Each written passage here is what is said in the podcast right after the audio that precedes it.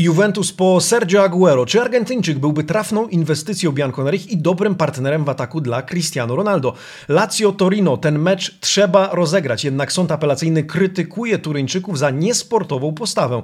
Dziś również o kontuzjach w czasach pandemii oraz o meczu Włochów z Litwinami. Czy Roberto Mancini wyrówna rekord Marcello Lippiego?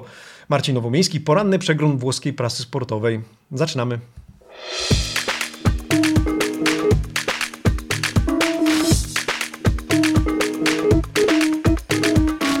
Buongiornissimo, amici sportivi.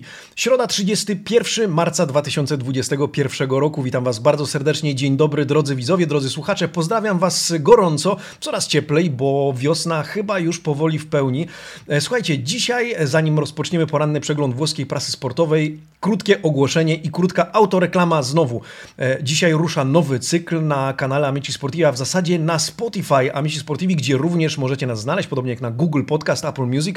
Otóż uruchamiamy, rozpoczynamy cykl zatytułowany Bravi Ragazzi, poświęcony, uwaga, Atalancie Bergamo oraz klubom z okolicy Bergamo. Autorem i wykonawcą, gospodarzem tego cyklu będzie Marcin Jerzyk z Club Amici dell'Atalanta Polonia, z którym współpracujemy i którego serdecznie polecam jako gościa, którego warto posłuchać, który ma ogromną wiedzę na temat calcio, ale też jest pasjonatem Atalanty, w związku z tym dokładamy ten klocek, ten e, Nero Blue, powiedziałbym, klocek do naszej układanki Amici Sportivi e, i wierzę, że ten cykl Wam się spodoba, że przypadnie Wam do gustu. Dzisiaj szukajcie tego odcinka na Spotify, w innych miejscach, jeśli słuchacie nas w formie audio.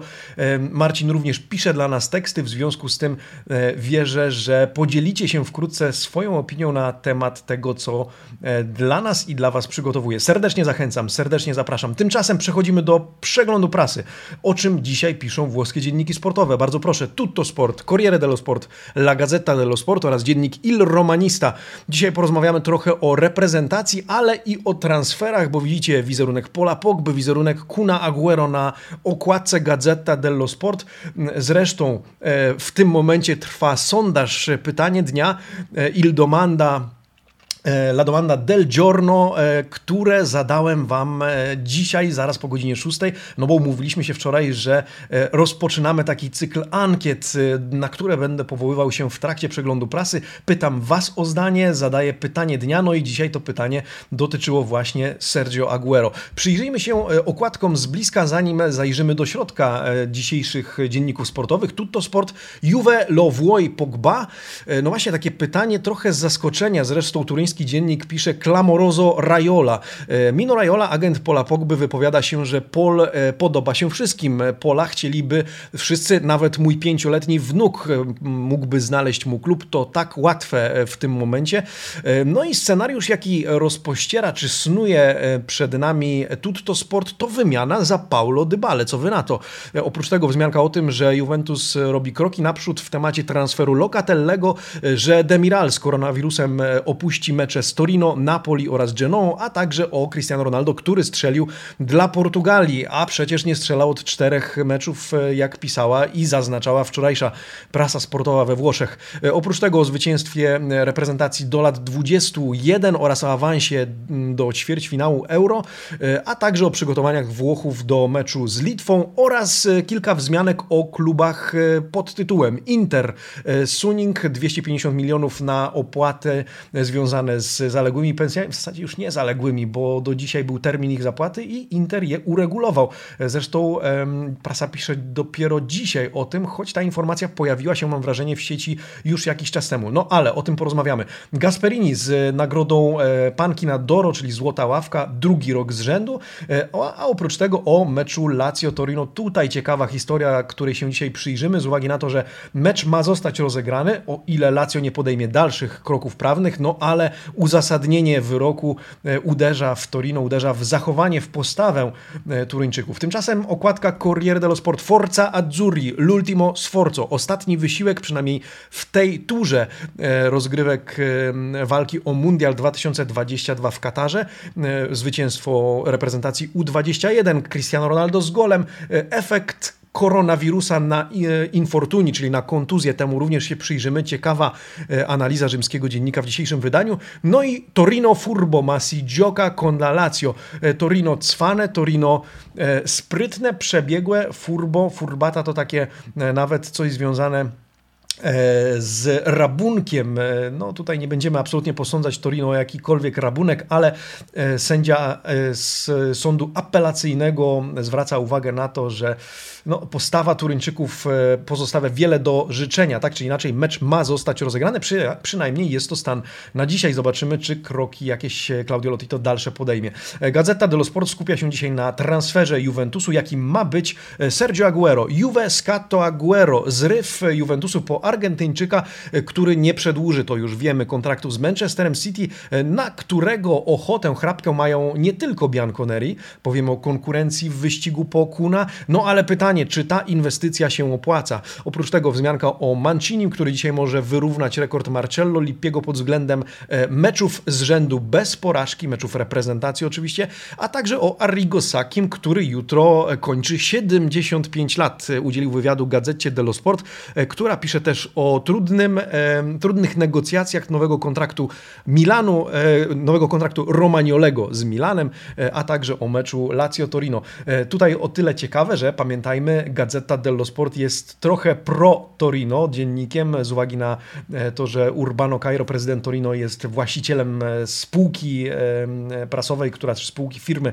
e, która wydaje La Gazzetta dello Sport, więc pokażę Wam też różnicę w narracji dotyczącej e, tego tematu. Il Romanista tra la via Emilia e l'est, czyli pomiędzy drogą do Reggio Emilia i wschodem, a mowa o Pellegrinim, który z jednej strony wyjdzie w podstawowym składzie na mecz Włochów z Litwą, ale już w sobotę przyjdzie mu zmierzyć się z Sassuolo, oczywiście w Reggio Emilia, no i Pellegrini, który z jednej strony ma poprowadzić reprezentację do tego ostatniego sukcesu w tym cyklu meczów, a z drugiej strony Romę w pojedynku z Sassuolo. Oprócz tego powiemy o powrocie Jordana Veretout do składu, a w zasadzie do treningów drużynowych, a także o decyzjach, jakie niedługo będą musieli podjąć panowie Friedkin, to znaczy decyzjach dotyczących sponsora oraz trenera Giallo Rossi. Tyle z okładek. Przechodzimy do środka. Zanim to poproszę o lajka pod tym filmem, za który już teraz serdecznie Wam dziękuję, a także zachęcam do subskrybowania tego kanału niezmiennie, codziennie, ustawicznie, ponieważ dzięki temu razem z Wami i dzięki Wam rośniemy na YouTube.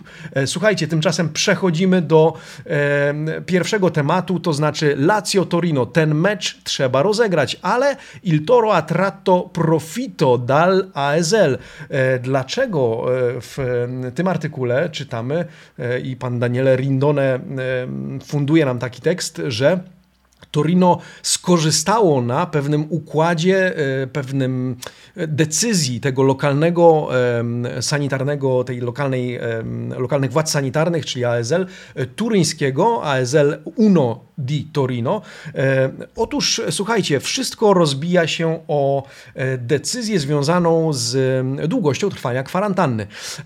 Zacznijmy od tego, że sędzia sądu, czy przewodniczący sądu apelacyjnego, sportowego, podjął decyzję, że walkowera nie powinno być, że faktycznie Torino zmierzyło się z siłą wyższą. Mówimy tutaj o sytuacji, w której Turyńczycy nie byli w stanie wyjechać do Rzymu drugiego marca, by rozegrać wieczorem mecz z Lazio. Chociaż adwokat Lazio powoływał się na przypadki, precedensy, nie udało mu się wybronić stanowisko Claudio Lotito.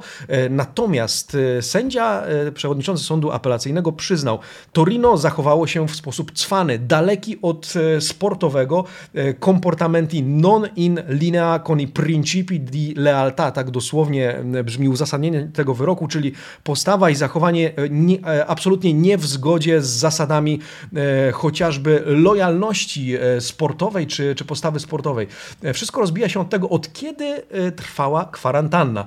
E, okazuje się, że z tego miało, sko- miało skorzystać Torino, które zdaniem sędziego e, mogło rozegrać mecz z Lazio, ale, z Lazio, ale wykorzystało swego rodzaju porozumienie z A S L i procedurę związaną z kwarantanną, stanowiącą o tym, że mimo ogłoszenia kwarantanny dnia X, tam chodziło bodajże o dwudziestego trzeciego lutego to kwarantanna, tak na dobrą sprawę, oficjalnie według protokołu zaczęła obowiązywać od nazajutrz, czyli od dnia później, by skończyć się o północy nie z poniedziałku, z niedzieli na poniedziałek, tylko z poniedziałku na wtorek, czyli na drugiego marca, jeśli nie pomyliłem dni, w każdym razie z północy o północy drugiego marca, co już uniemożliwiło Torino sprawne dotarcie do Rzymu i rozegranie tego meczu. W związku z tym w, w uzasadnieniu tego wyroku czytamy, że owszem, faktycznie, formalnie była to siła wyższa, formalnie Torino nie mogło dotrzeć do Rzymu na ten mecz, w związku z tym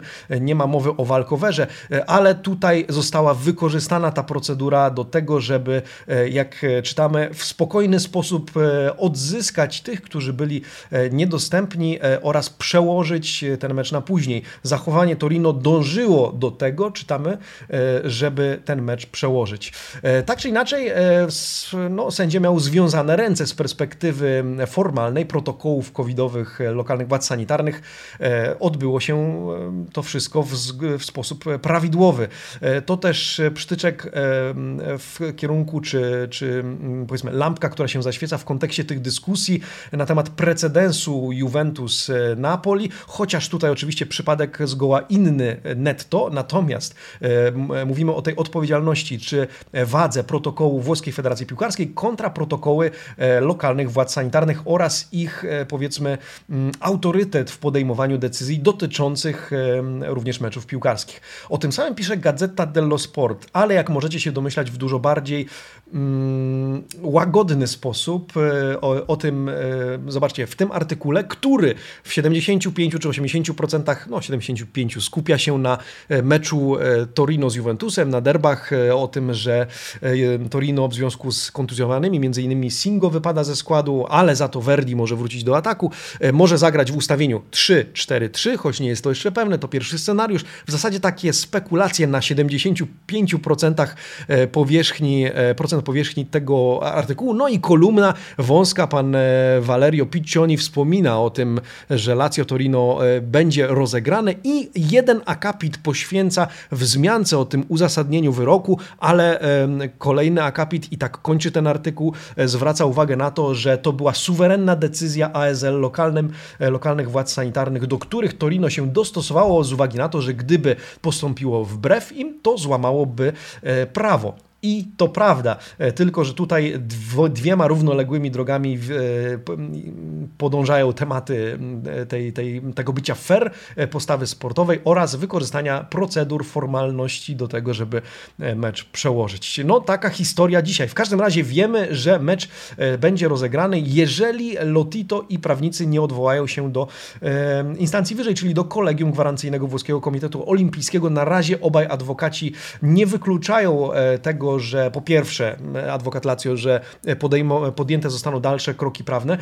Torino spodziewa się, że Lazio może pójść dalej, ale jest jeszcze trzecia historia i kończymy ten już przydługawy wątek, że postępowanie może wszcząć prokuratura federalna, prokuratura Włoskiej Federacji Piłkarskiej w temacie postępowania i postawy Torino. Co więcej, Torino może z kolei zaskarżyć uzasadnienie wyroku sędziego i te, to oświadczenie bijące w dobre imię klubu i w ich postawę. No i zobaczymy. Ta historia jeszcze się nie kończy, tak czy inaczej w perspektywie samego meczu prawdopodobnie będzie to koniec maja, ponieważ wcześniej nie ma miejsca, a prawdopodobnie siódmego kwietnia to nie będzie ten termin, w którym ten mecz zostanie rozegrany. Kropka, punto.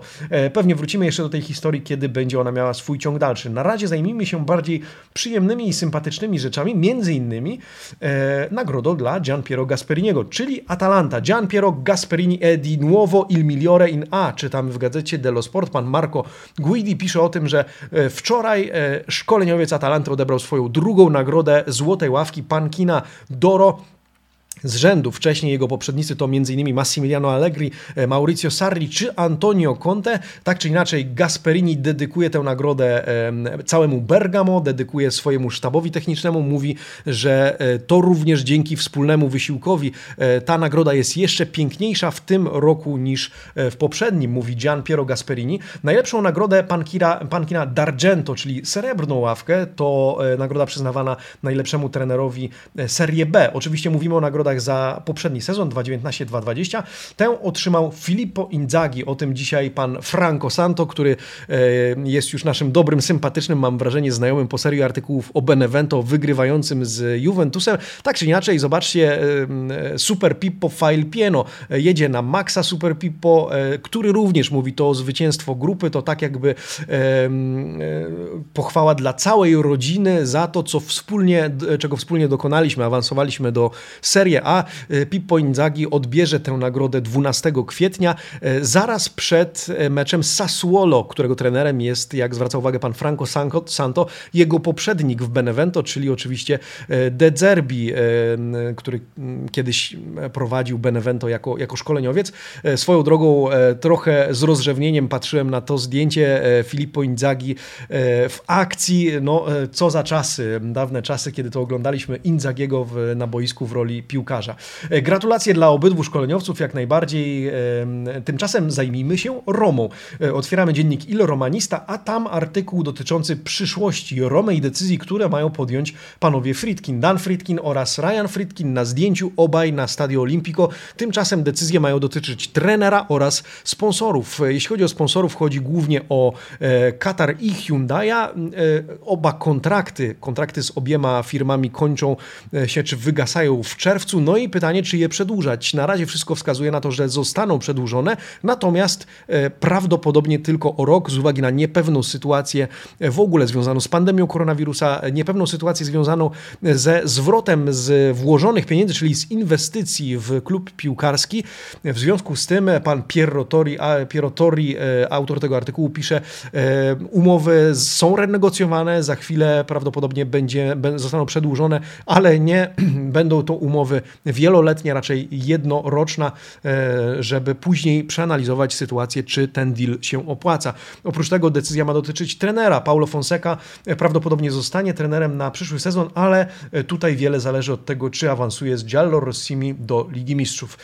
Póki co skupia się na Lidze Europy. W Corriere dello Sport czytamy, pan Guido Dubaldo, autorem tego artykułu, że Roma skupia się na rozgrywkach europejskich, ponieważ, uwaga, piłkarze Paulo Fonseki mają już nie wierzyć w czwarte miejsce w tabeli w tym sezonie, więc awans do Ligi Mistrzów. To dosyć chyba odważne, odważna deklaracja, odważna teza. Dlaczego mieliby nie wierzyć, skoro oni sami wypowiadają się, podobnie jak Paulo Fonseca, że będą walczyć i liczą na udział w Lidze Mistrzów w przyszłym sezonie. W przyszłym sezonie. Tak czy inaczej, skupiając się na tym samym artykule, pan Dubaldo pisze, przed Romą piętnaście meczów w ciągu pięćdziesięciu czterech dni, które zadecydują o przyszłości Romy, niektórych piłkarzy, ale przede wszystkim o przyszłości Paulo Fonseki jako trenera Giallorossich. No i narracja, którą uprawia pan Dubaldo w tym artykule, skupia się wyłącznie na Lidze Europy. Pytam więc, co jeśli, oczywiście nie życzymy tego Romie, Giallorossi odpadną z Ajaxem, wówczas to być może na walkę, teoretycznie odpuszczoną według pana Dubaldo w lidze, może być już za późno. Nie zgadzam się w związku z tym, pozwólcie, z autorem tego artykułu. Uważam, że Paulo Fonseca będzie manewrował składem, żeby gdzieś pogodzić oba interesy, nazwijmy to w cudzysłowie. Tak czy inaczej, nie wierzę, żeby Liga Europy była wyłącznym celem. Jestem w stanie uwierzyć, że priorytetem, ale wyłącznym celem tutaj niekoniecznie. Tymczasem e, ciekawy artykuł również w dzienniku Il Romanista autorstwa pana Fabrizio Pastore. Pozytywny, ponieważ dotyczy powrotu Veretout. Od trzeciego marca nie oglądamy Francuza na boiskach z uwagi na kontuzję mięśniową, przywodziciel. E, no tylko, że z tego co pamiętam, mówiło się nawet o dwóch miesiącach absencji tego zawodnika. Tymczasem numer siedemnaście Giallo Rossich wraca. Co więcej, jeżeli wszystko dobrze pójdzie, może być dostępny już na mecz z Sassuolo w najbliższy weekend. Od jutra, dzisiaj, jutro, pisze pan Pastore, Francuz wróci do treningów drużynowych i kto wie, być może już usiądzie na ławce w ten weekend. To dobre wiadomości dla wszystkich fanów Giallorossich oraz dla Paulo Fonseki. Przy okazji wzmianka, ciekawostka, Hyundai jako jeden oczywiście ze sponsorów, o którym wspomnieliśmy przed chwilą, zorganizował akcję do, do spółki z Romą dla fundacji Roma Cares. Taki wycinek widzicie na środku tego fragmentu prasy. Biały Hyundai podpisany przez przez e, wszystkich zawodników Romy oraz trenera Paulo Fonseca, zresztą jego autograf tutaj najbardziej widoczny, e, został przekazany na cele charytatywne. E, tyle o Romie. E, jeżeli jesteśmy jeszcze w temacie kontuzji, e, no i mamy przecież Niccolò Zaniolo, który wraca. E, dzisiaj e, piłkarz użyczył niejako wizerunku artykułowi opublikowanego e, w Corriere dello Sport skupiającym się, skupiającemu się na kontuzjach. Słuchajcie, ciekawe statystyki. Efekt kowida na kontuzję. Pewnie domyślacie się, że chodzi o więcej kontuzji, a jednak nie tyle więcej, co bardziej poważne. A może podzielmy to na trzy etapy. Po pierwsze, e, mierzone tutaj przez, czy porównywane przez pana André Santoniego są e, trzy cykle czterdziestu jeden dni w sezonie dwa tysiące dziewiętnaście dwa tysiące dwadzieścia, czas post-lockdownu dwa tysiące dwadzieścia oraz początek sezonu dwa tysiące dwadzieścia dwa tysiące dwadzieścia jeden, pierwsze czterdzieści jeden dni. Jak widzicie, najwięcej kontuzji numerycznie było w tym czasie post-COVID, to znaczy post-lockdown. Słuchajcie, to siedemdziesiąt sześć kontuzji na treningu, bo niebieska, niebieski bąbel, niebieski okrąg oznacza kontuzję na treningu, czerwone w trakcie meczów, zdecydowanie więcej urazów w trakcie meczów, dwadzieścia osiem do sześćdziesięciu ośmiu aż w czasie post-lockdown. Natomiast teraz tych kontuzji jest numerycznie mniej, widzicie siedemdziesiąt jeden w trakcie treningów, trzydzieści w trakcie meczów, to nadal więcej niż w sezonie, nazwijmy to, normalnym. Tak czy inaczej, słuchajcie, są za to bardziej poważne, bo gdyby porównać czas post-lockdown do obecnego sezonu, to pięćdziesiąt procent kontuzji stanowią te poważne, w których to absencja piłkarza trwa ponad cztery tygodnie albo minimum dwadzieścia osiem dni.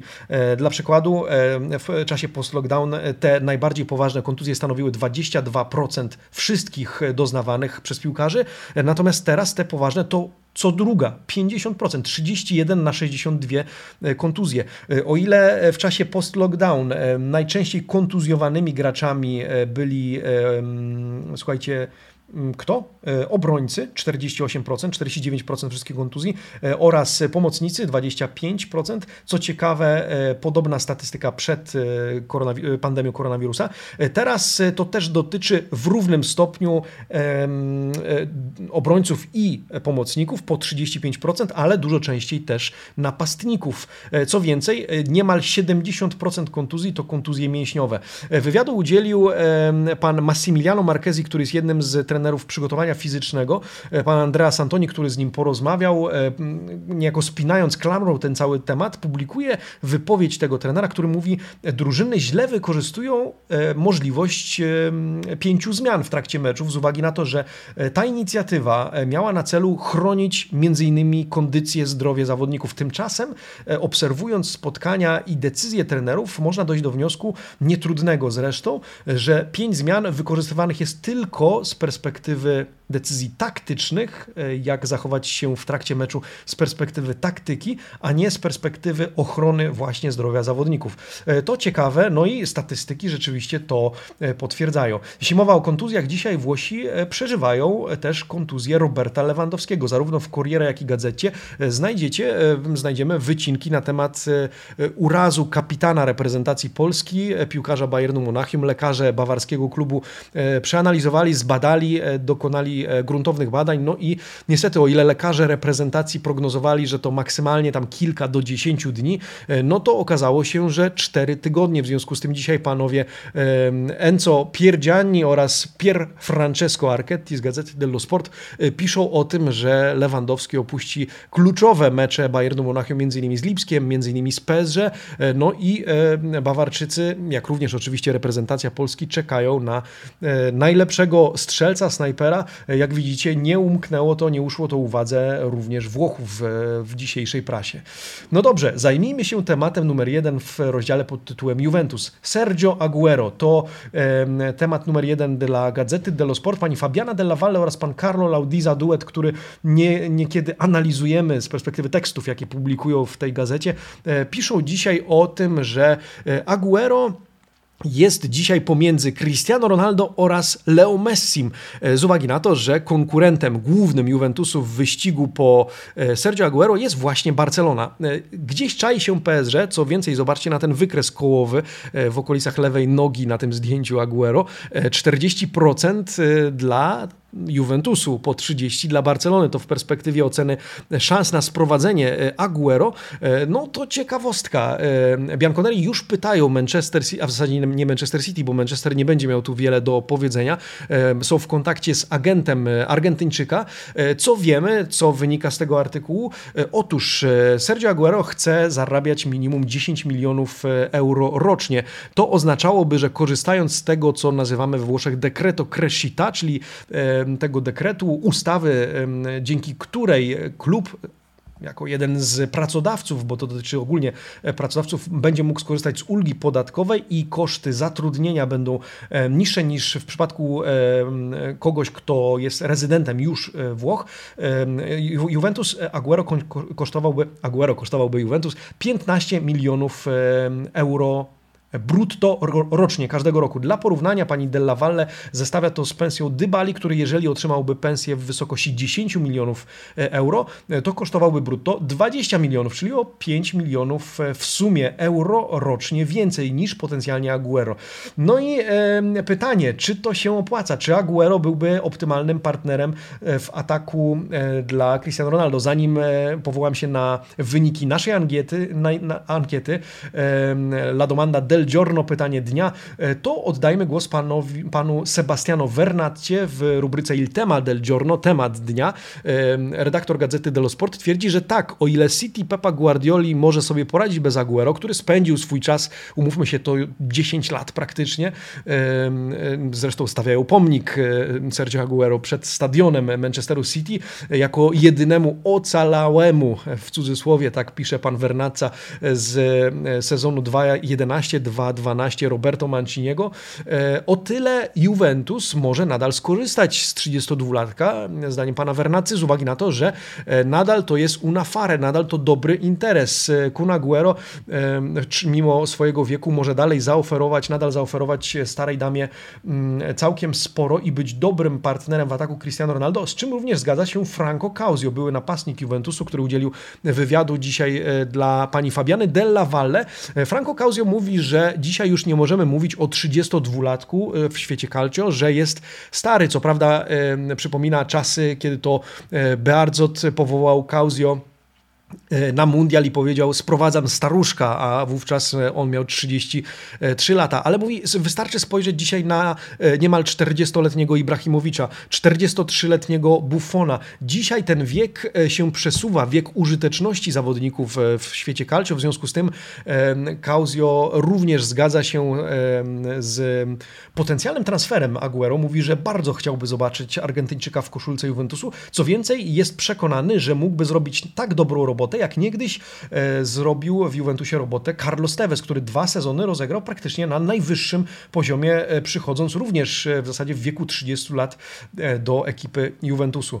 E, no e, ciekawostka, ciekawe. Tymczasem zerkam na wyniki ankiety. Już kilkadziesiąt dobrych głosów oddanych e, i słuchajcie, ciekawostka polega na tym, że sześćdziesiąt cztery procent z Was póki co opowiada się, że nie, Sergio Aguero do Juventusu absolutnie. E, jeden z komentarzy naszego widza Lecho sto pięćdziesiąt dwa kategorycznie nie. Trzeba sprowadzać młodych i w sile wieku graczy, bo gra Juve zawsze będzie powolna. O ile to wystarcza na ligę, chociaż ostatnio już nie za bardzo, to w Lidze Mistrzów tak powolna gra nie ma już prawa bytu. Cała polityka transferowa Juventusu to oddać młodego, perspektywicznego Moise Kena i sprowadzić jakiegoś dziadka, w cudzysłowie, typu Dzeko, Quagliarella czy teraz Aguera.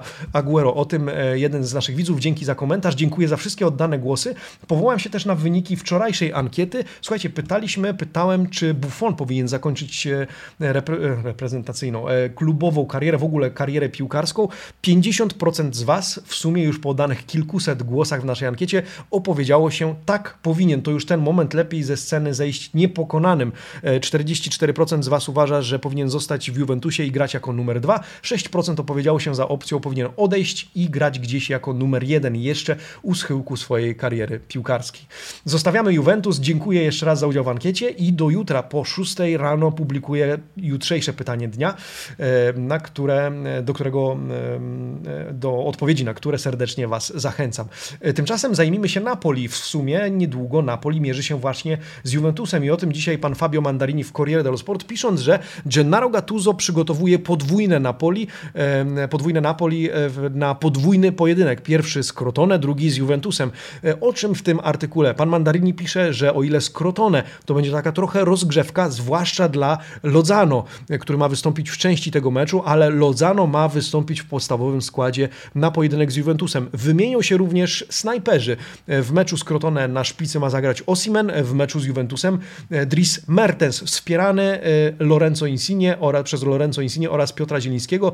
Podobny duet ofensywnych graczy zagra w meczu z Crotone. W tym artykule więc czytamy takie dywagacje dotyczące składu, tego w jaki sposób Gennaro Gattuso przygotuje to spotkanie, przygotuje drużynę do tych pojedynków. Ważniejsza i istotniejsza sytuacja i informacja jest taka, że jak pisze pan Mimmo Malfitano z Gazety dello Sport, wraca Irwin Lozano. dwudziestopięcioletni e, e, ofensywny gracz ekipy Ringio e, wyleczył kontuzję i po pierwsze rozgrzeje się w meczu z Crotone, po drugie zagra z Juventusem i będzie tym dodatkowym orężem Azzurich w końcówce sezonu w walce o wciąż Ligę Mistrzów. La Corsa Champions, pisze pan Malfitano. Oprócz tego wzmianka o tym, że słuchajcie, Ospina złamał palec na treningu, w związku z tym w bramce zobaczymy Mereta. On będzie strzegł bramki drużyny Gennaro Gattuso.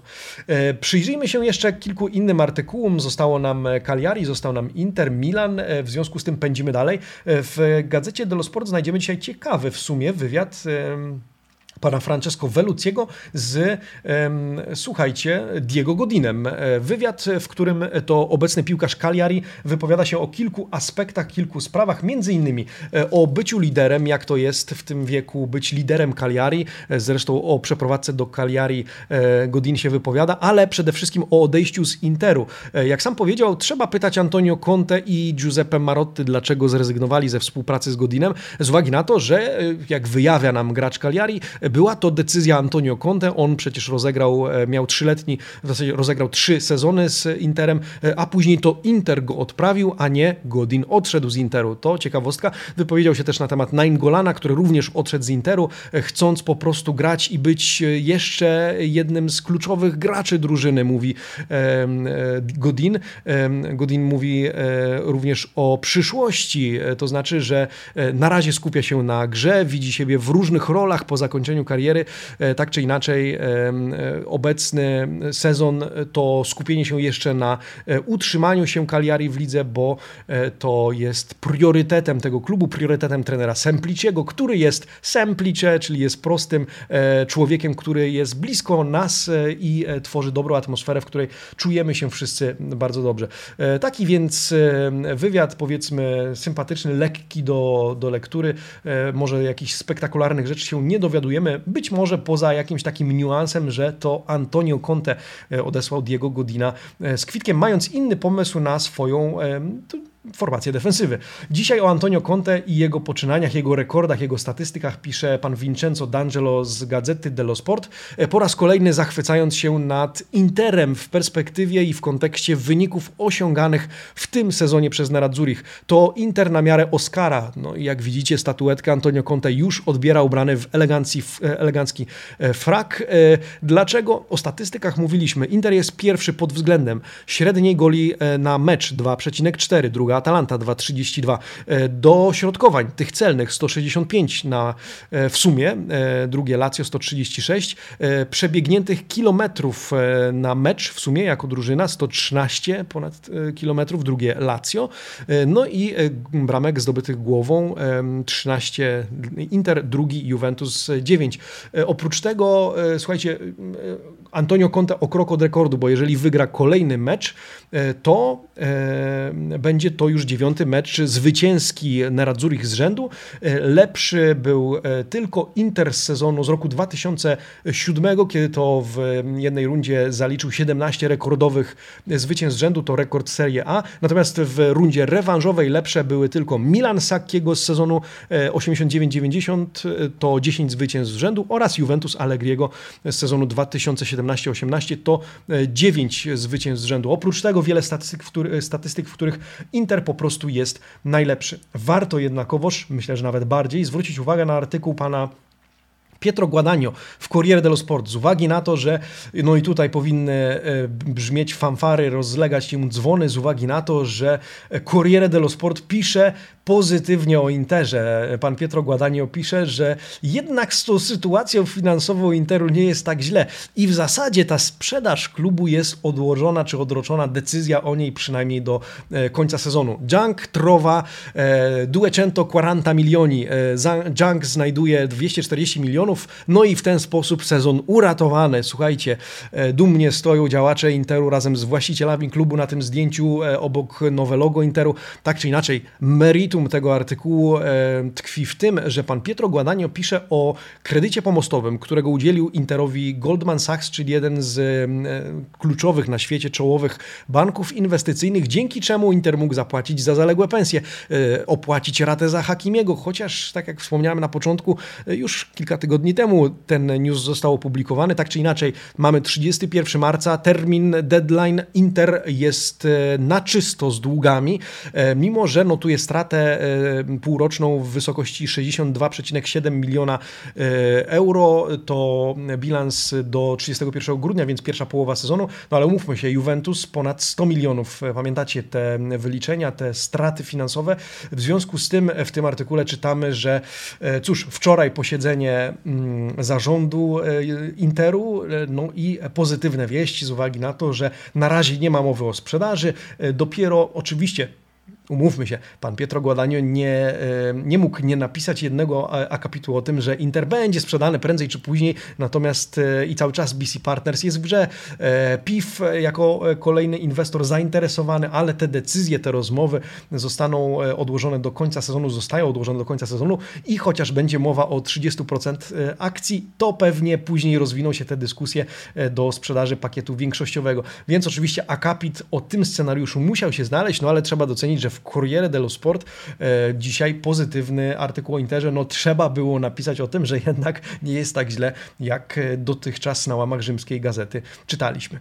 Zajmijmy się rywalem z zamiedzy Interu, czyli Milanem. Dzisiaj najciekawszy artykuł, poza wywiadem z Sakim, do którego na chwil, za chwilę nawiążę, dotyczy Alessio Romagnolego. Słuchajcie, Rossonero od dwa tysiące piętnastego roku, kapitan, e, ale okazuje się, że trudne są negocjacje warunków nowego kontraktu e, i dzisiaj czytamy, pani Alessandra Gozzini pisze, Il Capitano in Bilico, pod znakiem zapytania przyszłość Romagnolego. Z uwagi na to, że Mino Raiola, owszem, to Mino Raiola jest agentem tego zawodnika, oczekuje sześć milionów euro netto rocznie dla swojego podopiecznego.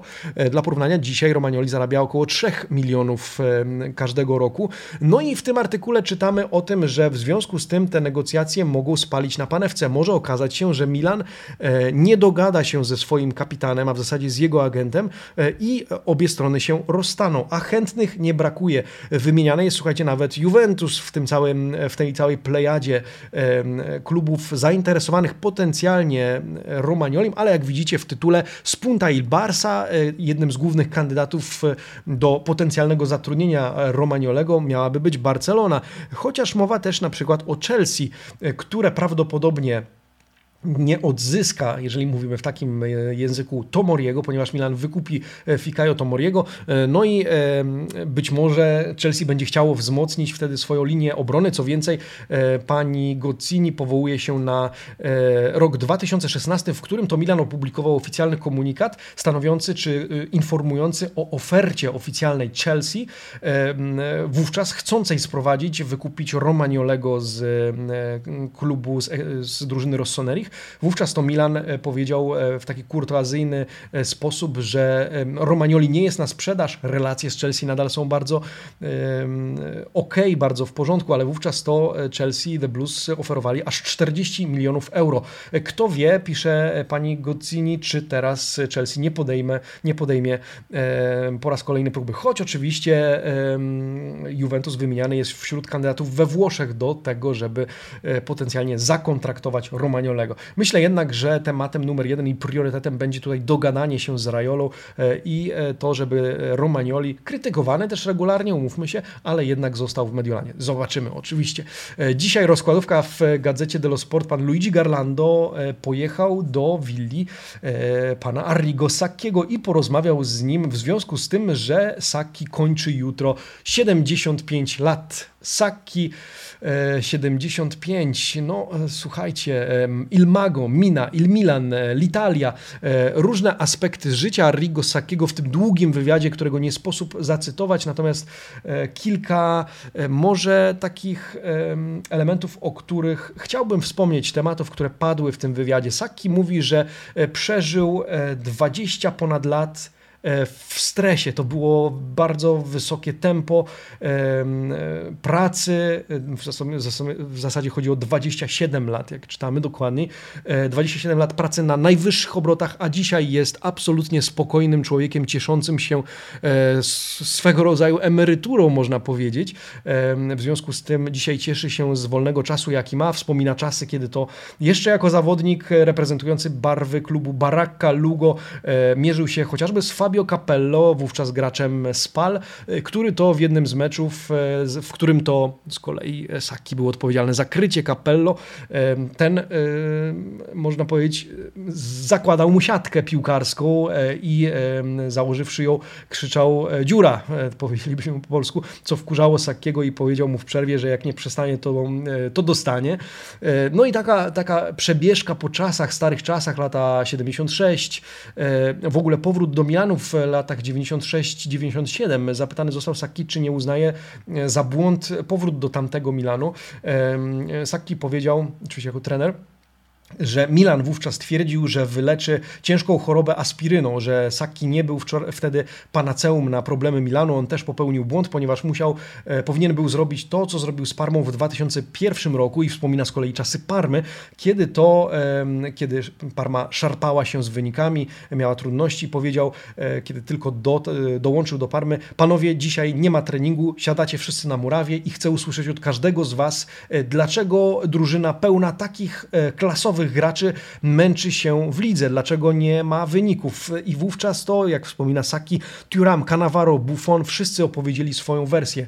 E, następnie zaczęło się powoli dziać lepiej, e, choć e, zremisowaliśmy z Lecce po błędzie Buffona, który od razu przyszedł, przeprosił mnie i powoli, powoli, dzięki takiemu ludzkiemu podejściu drużynowemu zaczęliśmy wówczas z Parmą osiągać wyniki i tak powinienem był zrobić również z Milanem w sezonie dziewięćdziesiąt sześć dziewięćdziesiąt siedem.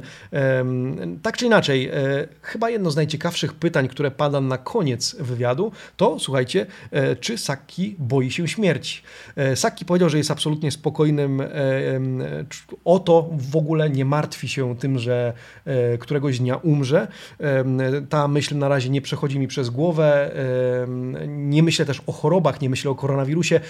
Żyję z dnia na dzień i skupiam się na radościach, drobnych radościach każdego dnia. Uprawiam sport, chodzę na siłownię na tyle, ile mi jeszcze ciało pozwala, dbam o swoje zdrowie, dbam o kondycję, zresztą razem z Berlusconim powtarzamy, że lepiej mieć e, nadmiar niż niedobór. E, melius abundare quam deficere, e, tak jak mówi słynne powiedzenie łacińskie, e, to jest motto e, Sacchiego i Berlusconiego, e, tak czy inaczej mówi, że choć wie, że ten dzień nadejdzie, dzisiaj skupiam się na tym, żeby e, się nie stresować, żeby cieszyć się życiem, e, a reszta jest w rękach Boga, do którego modlę się każdego wieczora. Zresztą Sacchi przyznaje, że jest religijnym człowiekiem, no i że jest absolutnie spokojny o swój człowieczy los. Takie, powiedzmy, rozważania siedemdziesięciopięciolatka, jutro urodziny Sacchiego. Gazeta chciała wyprzedzić ten fakt o jeden dzień, no i dzisiaj publikuje ten ciekawy, sympatyczny wywiad z byłym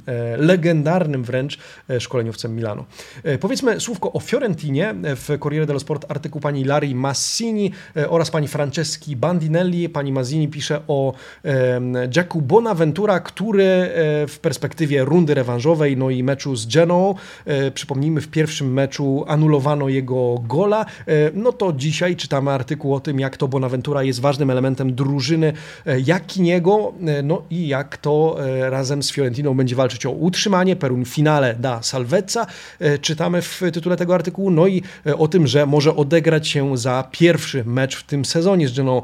Podobna narracja jak wczoraj w dzienniku Il Romanista w kontekście Pedro, który ma odegrać się na Sassuolo, w którym to dostał w meczu, z którym w pierwszej rundzie otrzymał czerwoną kartkę, po której już nie wrócił do swojej dawnej formy ani razu. W związku z tym dzisiaj w podobnym tonie czytamy artykuł w Corriere dello Sport na temat e, Giacomo Bonaventury. Tymczasem w tej kolumnie po lewej stronie pani Francesca Bandinelli pisze, to raczej ciekawostka, w We Florencji przy Via Canova powstanie mural poświęcony Astoriemu, który będzie miał dwieście czterdzieści metrów kwadratowych. Stworzy go Sycylijczyk Giulio Rosk, autor również innych murali, między innymi Falcone i Borsellino w Palermo przy Civico sto sześćdziesiąt sześć. Tak czy inaczej, nie, Civico sto sześćdziesiąt sześć to jest adres we Florencji. W związku z tym pan Rosk popełni ten mural, popełni tę sztukę. Wizerunek Astoriego pojawi się w stolicy Toskanii. To taka ciekawostka z rozdziału fioletowego. Tymczasem na koniec zajmijmy się rozdziałem błękitnym. Azzurro. Porozmawiajmy o reprezentacji Włoch. Zanim o meczu z Litwinami, pomówmy o reprezentacji do lat dwudziestu jeden. To niemały sukces. Pan Alex Frozio dzisiaj pisze o zwycięstwie cztery do zera ze Słowenią młodych Azzurrich. Cutrone z dwiema bramkami, z, na liście strzelców również Maggiore oraz Raspadori. No i cóż, Włosi pokonują e, Słowenię cztery do zera. Mecz sędziował Polak, pan Frankowski. E, Włosi awansują z grupy B z drugiego miejsca za Hiszpanami do ćwierćfinału e, Euro, e, młodzieżowych rozgrywek e, europejskich. Tymczasem dziś wieczorem dwudziesta czterdzieści pięć, oprócz tego, że oczywiście Polska, Anglia, e, Anglia Polska, oczywiście to Włosi mierzą się na wyjeździe z Litwinami. Roberto Mancini chce wyrównać rekord Marcello Lippiego polegający na dwudziestu pięciu meczach z rzędu bez porażki. To byłby niemały wyczyn, zresztą to z tego powodu wczoraj wywiad z Marcello Lippim na łamach Corriere dello Sport. Dzisiaj przed meczem wypowiada się Mancini, voglio fare come Lippi. Oczywiście bardziej niż rekord, bardziej niż o rekord chodzi mu o zwycięstwo, o komplet punktów. Mancini, który udziela dzisiaj wywiadu, w zasadzie nie wywiadu, wypowiedź przedmeczowa e, cytowana przez pana Alberto Polveroziego, w którym to między innymi wypowiada się też o, o stadionach, otwarciu stadionów na Euro. Mówi, że przydałoby się, ponieważ brakuje nam kibiców, a dzisiaj wielu Włochów e, ma bardzo negatywne, pesymistyczne podejście do tego, co wydarzy się w kraju. W związku z tym zastrzyk optymizmu przydałby się nam jak nigdy. Mancini więc liczy na zwycięstwo swoich podopiecznych. W jakim składzie wystąpi? E, zobaczmy na przewidywane jedenastki publikowane dzisiaj w Gazecie oraz Corriere. W bramce Sirigu, w obronie, uwaga, debiut Toloi, gracz Atalanty, Acerbi, Bastoni, Emerson, czyli Spinazzola siada na ławce po raz kolejny. W drugiej linii Lorenzo Pellegrini, o którym pisał dziennik Il Romanista, Locatelli oraz Pessina, drugi gracz Atalanty.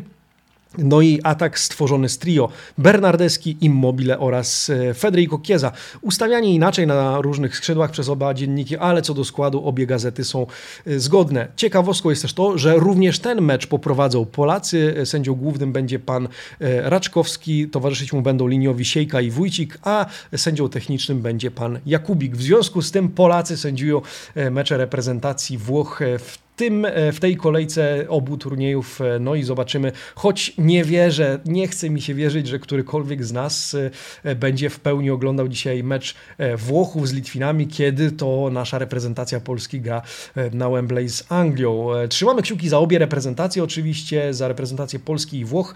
Powiemy o tych meczach na pewno jutro rano, bo jutro oczywiście zapraszam na przedostatni w tym tygodniu, dzisiaj łamiemy tydzień, ale jutro przedostatni w tym tygodniu poranny przegląd włoskiej prasy sportowej. Dzisiaj przypominam, Brawi ragazzi! Pierwszy post- podcast z tej serii.